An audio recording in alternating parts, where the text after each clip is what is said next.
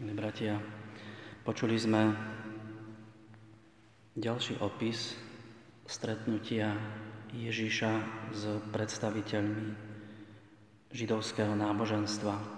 22. kapitola začala pozvaním na kráľovskú hostinu, ktorú, ktorú pozvaní odmietli, odmietali.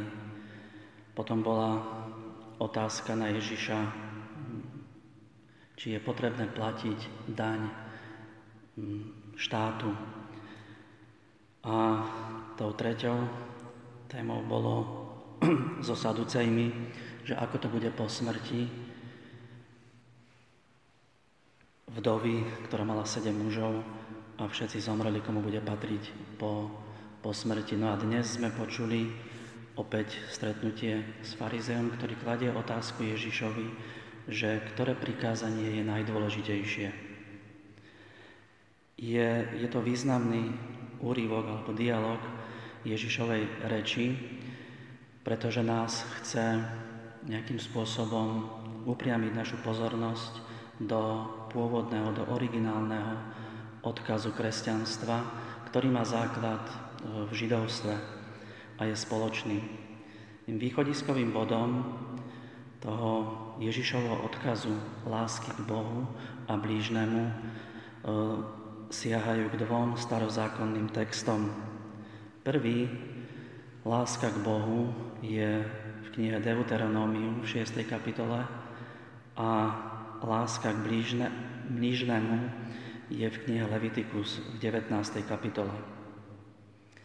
Ten predstaviteľ židovstva, učený v písme, farizej vedel dobre, ako každý iný, že v Biblii je 613 prikázaní, 365 zákazov a 248 príkazov. Toľko ako je dní v roku a kosti v ľudskom tele.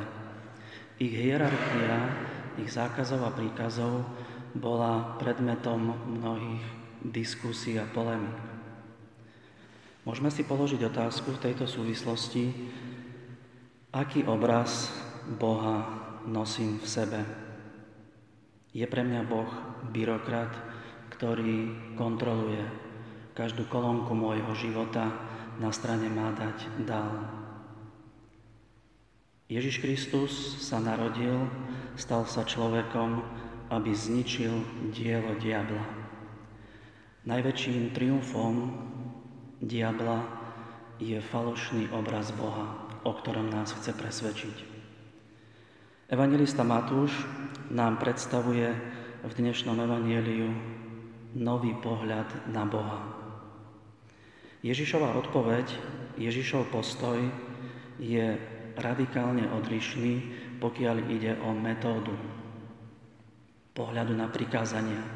Ježiš odmieta všetky formy legalizmu, teda prísneho, doslovného zachovávania pravidiel, predpisov. Ježiš nemá v úmysle predstaviť dve najdôležitejšie prikázania a ostatné akoby odmietnúť. Ježiš nepredstavuje dve prikázania dnes, mm, ktoré nám zabezpečia vstupenku do neba. Ale Ježiš nám chce otvoriť hĺbšiu rovinu myslenia, ktorá nám môže pomôcť priniesť svetlo e, do celého života, do celej viery. Ježiš nechce predstaviť zákon, ktorý sa sústreďuje na drobnosti, na detaily, hoci by boli šľachetné, ale celkový postoj človeka.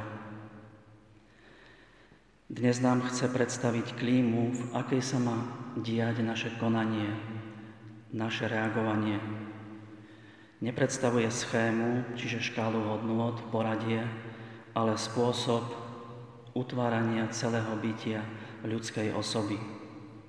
Ježiš nám ponúka postoj lásky. Kto príjme túto ponuku postoja lásky, tomu sa postupne všetky prikázania, zákazy, príkazy stanú dôležitejšie, lebo budú výrazom stálej lásky, pohľadu Môžeme to porovnať trebárs s láskou materinskou. Matka k svojim deťom. Materinská láska je všeobecným, univerzálnym svetlom, ktoré sa odráža vo všetkých jej gestách, na každom kroku, v každej chvíli. Teda prosme dnes Boha, aby sme otvorili oči pre slovo, ktoré nám dnes Ježiš adresuje. Veľmi pekne to vyjadril Trebars Paul Claudel, ako nájsť svoje srdce. Našiel som svoje srdce. Áno, moje srdce, stred mojej osoby. Niečo, čo existovalo predo mnou, čo v mojej hrudi predlžuje tlkot srdca Adamovho. Niečo, čo vie viac než ja sám a praje si byť oslovované inak než slovami. Niečo vo vnútri nás, čo nás má na starosť a stará sa o naše bytie, bytím, ktoré nám odpovedá. Neviem, k čomu inému mám ono niečo prirovnať, než k horiacemu kru, ktorý horí a nezára.